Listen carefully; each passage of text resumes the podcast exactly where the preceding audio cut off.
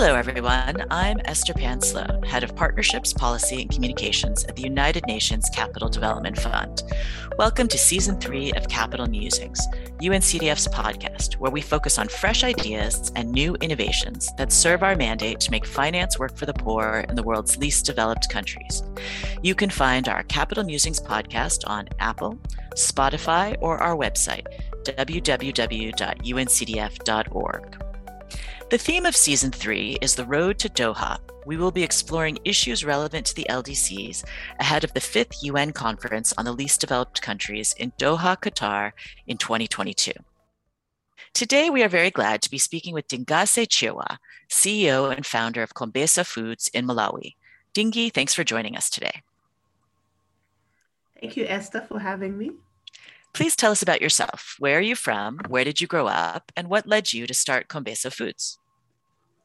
My name is Dingi Chirwa. I am from Malawi, and Malawi is in Central and South Africa. I studied finance and accounting.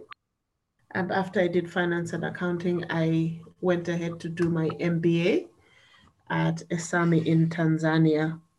I'm 36 years old. I'm married and I have three daughters. So that's briefly about me. And what kind of company is Kombeza? So, Kombeza Foods is a dairy processing business, which I started in late 2017 to early 2018 is when I officially registered it. So I'm someone who's very passionate and very patriotic about my country. I've always been inspired and I've always wanted to do something of my own. So from a very young age, from as early as I can remember, I've always wanted to create things and to do something about my life. Between 2015 and 2018, I was really inspired by entrepreneurs and I really wanted to do something for my country. I was very tired of people saying there's nothing good that can come out of Malawi, there's nothing good that can come out of women. And I was just so determined. And so I spent quite a lot of time uh, researching, reading about entrepreneurs, going to entrepreneurship conferences, following people that have achieved stuff. So by the time that I started Kombeza Foods, I was mentally ready and it was very easy to jump on the opportunity of doing dairy processing. As I said, Kombeza is a dairy processing business. We make uh, yogurt in about seven different flavors. That's strawberry, pineapple, peach, vanilla, mixed berry, toffee, and chocolate. So to briefly talk about my business, Kombeza didn't start as a dairy processing business, but it started as a baby food business. So I started by doing baby powder, which would then like a cereal porridge for babies because my daughter, my firstborn daughter was born in 2015. And when she got to six months, I went to the supermarkets and everything that was there was imported. So I thought to myself, surely there's something that I can make locally that kids, my daughter and other kids would also enjoy. I started doing a lot of research and eventually I stumbled upon a recipe online a local recipe for a cereal. I tried it and then I started giving samples to people to try, and they started enjoying it. And when they enjoyed it, it gave me the motivation to go on and to produce more. Unfortunately, the raw material, the raw product became very expensive. And that was around 2016. And so I decided that I would grow my own cassava, which I'll then use for this cereal. So in 2017, that's what I did. I got some seeds and I planted this cassava in my mom's field. I used my mom's field and then I was waiting for this cassava to get ready. And during that period, my dad then bought dairy cattle as a retirement package for himself. So he bought these cows and he was like, look, I'm going to be selling milk. I'm going to be selling this milk to this dairy. And this dairy apparently produces cheese and yeah, that's my retirement package. I'm going to be fine. So it was all very well until my dad started running into problems. So the dairy processing plant where he was delivering his milk stopped working on weekends. Then they stopped working on public holidays, and he had all this milk which he would just give to people, or it would go to waste, and etc. So one day my mom came home and she was almost in tears, and she was like, "Look." We've got all this milk and you're calling yourself an entrepreneur. Why don't you make something out of it? And I said to her, Mom, look, I don't like milk, first of all. What, what could I possibly make? She says, look, people do a lot of things with milk. They make cheese, they make yogurt, they make all sorts of stuff. So if you can do a little bit more reading and a little bit of more experimenting, then you might come up with something. I didn't listen to her until like several weeks later, she came again and you know she showed me the milk and i was really touched because she was almost screaming at me and so i decided that i was going to take a moment just to look online to see what i could do so to cut the long story short, this day when I read about it, when I saw that it was possible to do other products, I decided that I was going to go back to my mom and tell her that I was going to start experimenting with all this milk which they were not using. And lucky enough, she borrowed me a pot, a stirring stick, and she gave me, we call it mbaula. So for energy, for heating the milk, she gave me something for heating the milk. And she said, There you go and start doing something with the business. So that's how I started experimenting with milk, registered the business, and here we are. That's an amazing story. I love that your business is really a family business, that it started out making baby food for your baby and then developed into a dairy products business because your family had extra milk. That's fantastic. Mm-hmm. So, in your research, what was the size of the market for dairy products in Malawi? It sounds like you were really a first mover in this space there. So, on a daily basis, then we're doing about 100,000 liters a day of milk. And when I read about it, it showed that people were not getting enough dairy products per capita. It was actually one of the lowest in the region. So, like requirement is about like 40 or 50 kilograms of milk per annum but we were like getting 4 kg so that was really interesting for me to see that people were not getting enough dairy products and so i also went on the market just to see what was in the major supermarkets and that's when i discovered that really it was about three or two uh, major local companies but the majority of the stuff was also imported because 100,000 liters of milk per day to 18 million people, it's just so little. So I, it became very interesting for me to also note that we're importing quite a lot of dairy products. And it also pushed me to really venture into this business because, again, there wasn't much competition except the two big companies. So I, again, it, to me, it was just a challenge that I thought, let me just try and see if I could actually penetrate. So it was just a trial, to be honest. I didn't think would be where we are now, but it was just something that I just thought, you know what, maybe we could actually, we do have a chance because we're importing a lot. There's not much variety on the market compared to what I've seen elsewhere. Maybe we could be the game changer in the business. And how did you get involved with UNCDF? So UNCDF, I've known through UNDP and UNDP, I knew because we got a grant from UNDP and the Norwegian Embassy in 2018. So in 2018, we had just started our business, and a friend of mine showed me this call for applications for this grant where UNDP was giving out $40,000 we had just registered. We didn't have any management accounts. It was just me, my husband, and my niece, and a few other people that were doing this business. And I went to this meeting where UNDP was present, and they were like, look, we want to promote businesses, we want to help businesses. Anyone who has a business should apply. And again, I thought there's no chance of us being successful because we're still in our very infancy and we don't have the right structures and stuff to get us the money. But anyway, I asked them a few questions and was convinced, and I was told to apply, and we applied, and we were one of the successful businesses. We went through trainings and then we got the money, and UNDP continued to follow our story. They were, by the grace of God, or they just saw our efforts and our passion, and they followed us and they said, Look, we gave you money to use to build a factory to grow your business. What have you done? And we showed them what we had done.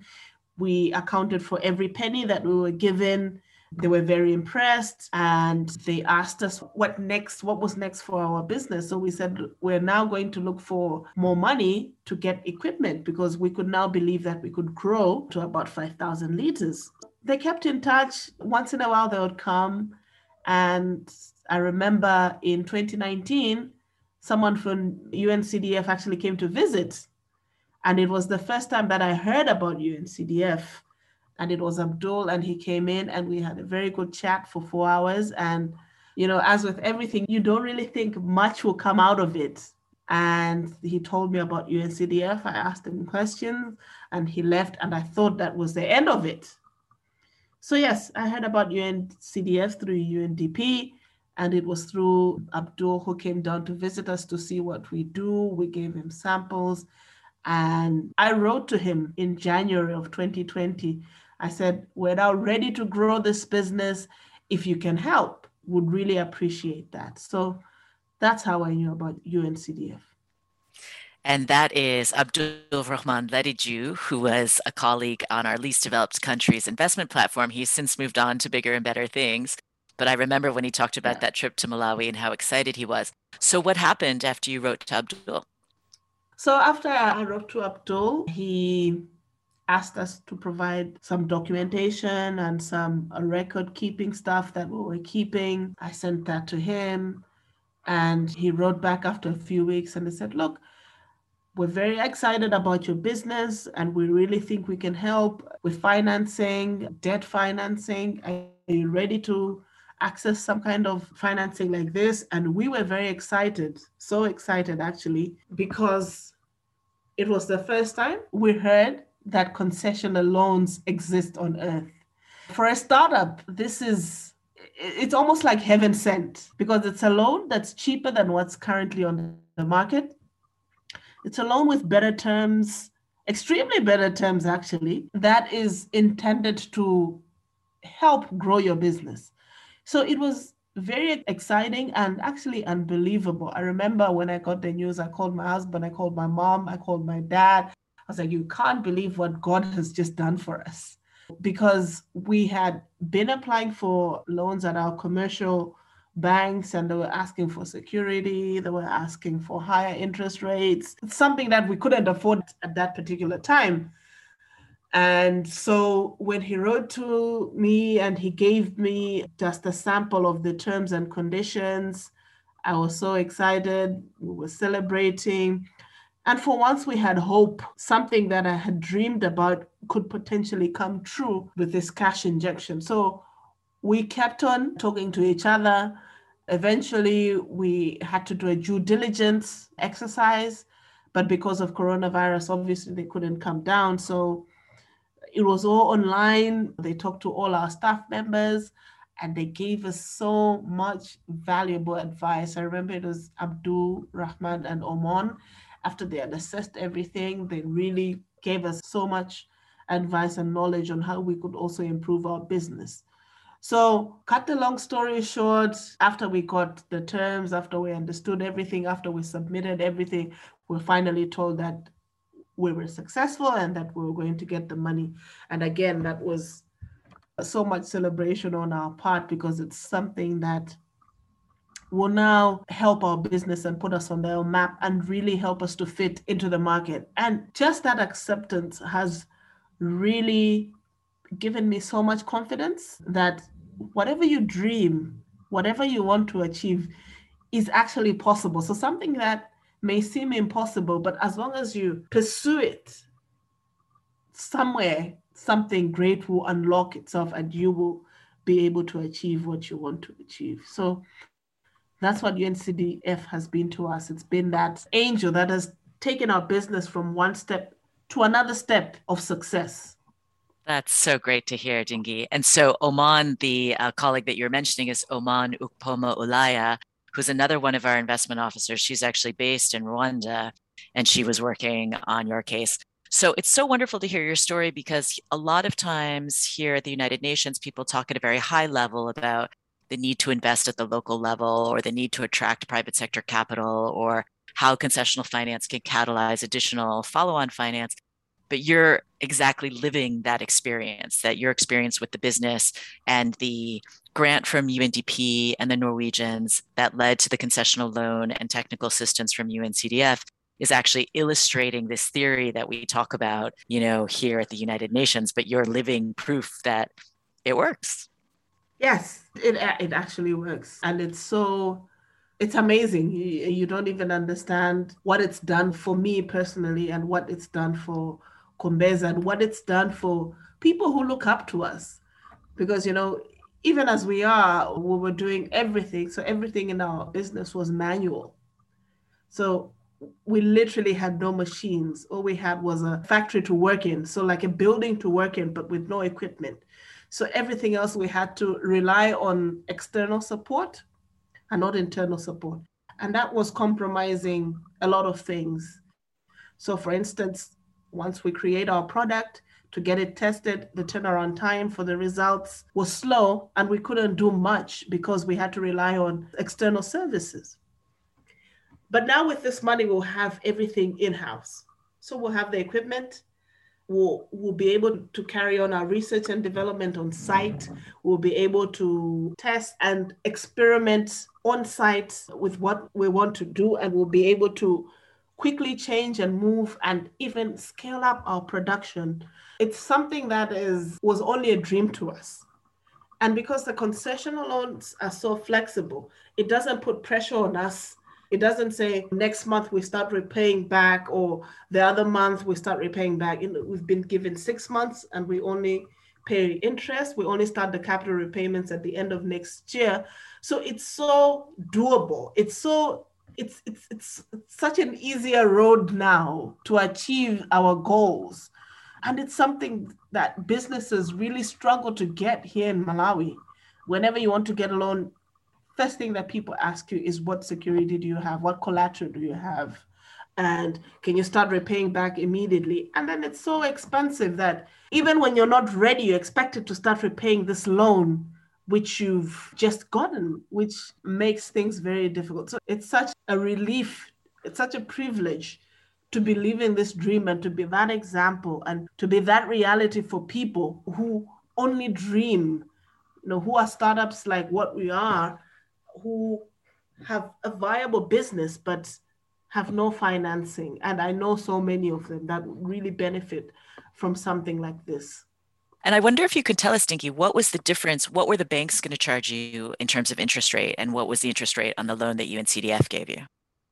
The banks would be a minimum of 22%. And we got a 15% loan. We got one year moratorium. I'm sure would also get perhaps maybe six months moratorium here in Malawi if we're really lucky. And the UNCDF loan, there's no collateral except the managing director's agreement that will repay the loan. But here would have to produce some sort of collateral to the $200,000 which we got. So $200,000 is 160 million. So we're just young. We have our first house, which is not valued at $200,000. So banks are very reluctant to give you a loan of that amount against something that is of less value. And when we inquired if the equipment would be collateral itself, they refused because they said dairy processing is a specialized business. We don't know any other people that could want to buy your equipment. So it makes it very difficult for them to get the equipment as collateral. So those are the challenges that you get with entrepreneurs using the equipment that they buy as collateral. Equipment now is very expensive, whether it be the bakery, whether it be the butchery or, or any sort of processing. And most people don't have the collateral, just like we didn't have it. This loan was just heaven sent, to be honest. That's wonderful to hear. And so essentially, you're using the $200,000 that you got from UNCDF at this concessional rate with flexible terms for capital expenditure, right? You're investing in equipment, in production capacity, in really what you need to grow your business. Yes, correct. That is very correct. That's what we're using the money for.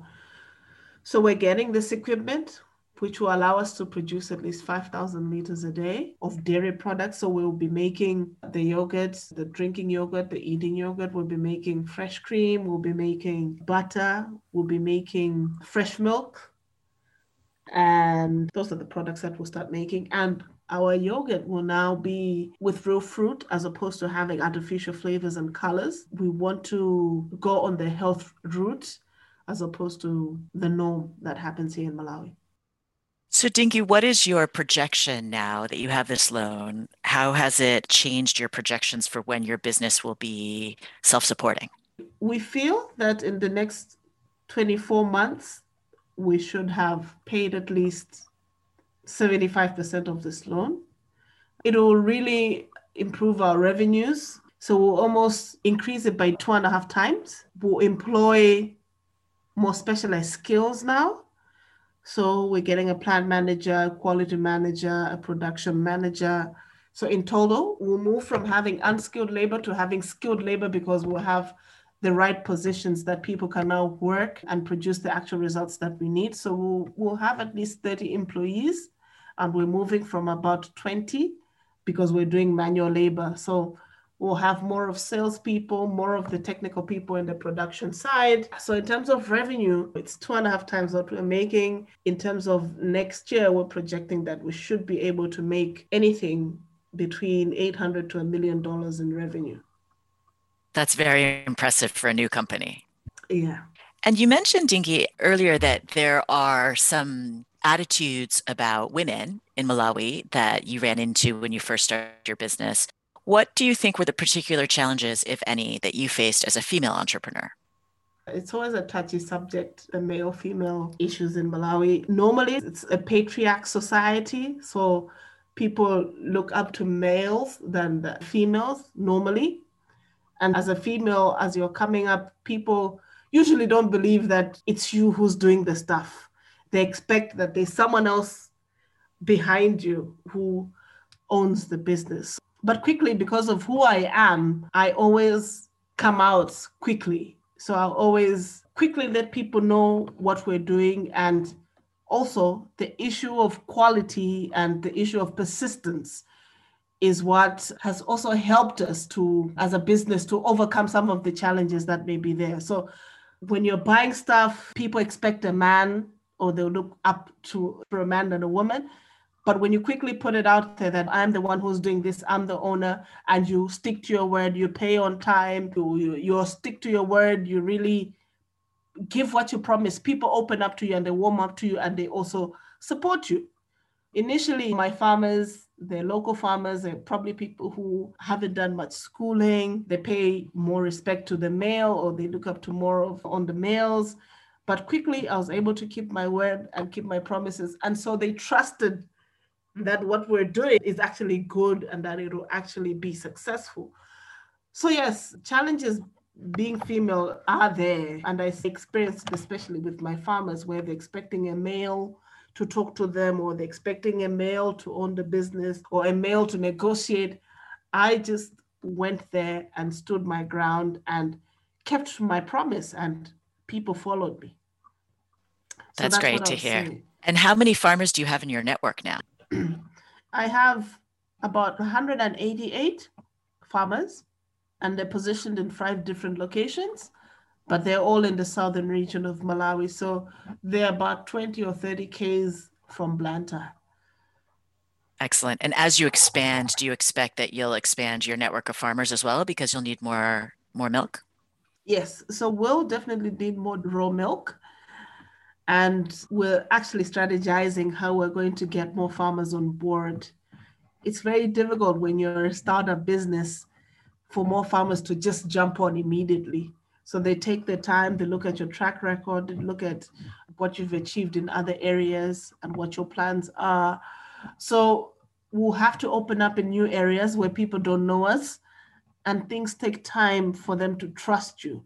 And especially being female, it takes even longer for people to trust that what you're going to do will actually work out. So we're hoping that we will expand our network of farmers. By the end of next year, we should get to at least 500 to, to 700 farmers. That's amazing. And then, of course, when those farmers are in your network, then the payments you're making to them support their whole extended families. And so yes, you're having exactly. tremendous impact on the rural economy there.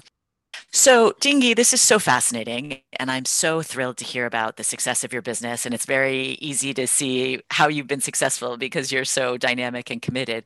If there was one thing you could do to support more entrepreneurs like yourself in Malawi, what would it be? I honestly think the first thing is financing.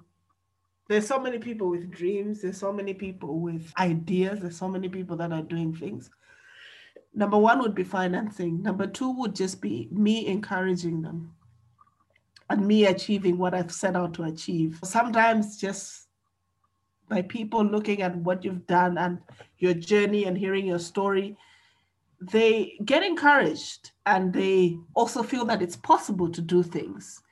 So, by being me and talking to a few more entrepreneurs and by setting up the message that anything is possible, I feel I would be doing justice. The third would be sharing resources. So, when you know that you can knock on this door and get help and share it with someone, it's very important. And that's something that I would also want to help other people. So let them know that they could get help. Let them know that all is not bad and that it's possible through organizations like UNCDF, UNDP, and whoever I end up meeting that can help. So those are the three things that I would do to help my fellow entrepreneurs. Thank you, Dinky. We will certainly keep in touch and track your success. You'll probably be happy to know as well that we have just agreed with UNDP to create a special window for Malawi in a blended finance investment fund that UNCDF runs with Bamboo Capital Partners that will make wow. investments into small scale entrepreneurs in Malawi. So you will see That's more great. funding coming into Malawi in the next few That's years. Excellent. Thank you so much again, Dingi, for coming onto our podcast and sharing your inspiring story with us. Thank you so much, Esther, and thank you, UNCDF, for the help and for the support. And I look forward to working with you guys on future programs. Thank you. And thank you to our audience for joining us on UNCDF's podcast, Capital Musings. Once again, you can find us on Apple, Spotify, and our website, www.uncdf.org. If you found this episode useful, please spread the word on Twitter, hashtag Capital Musings, or leave us a review on iTunes. Reviews help new listeners discover our podcast. So if you enjoyed listening, please leave a review. Thanks, and until next time.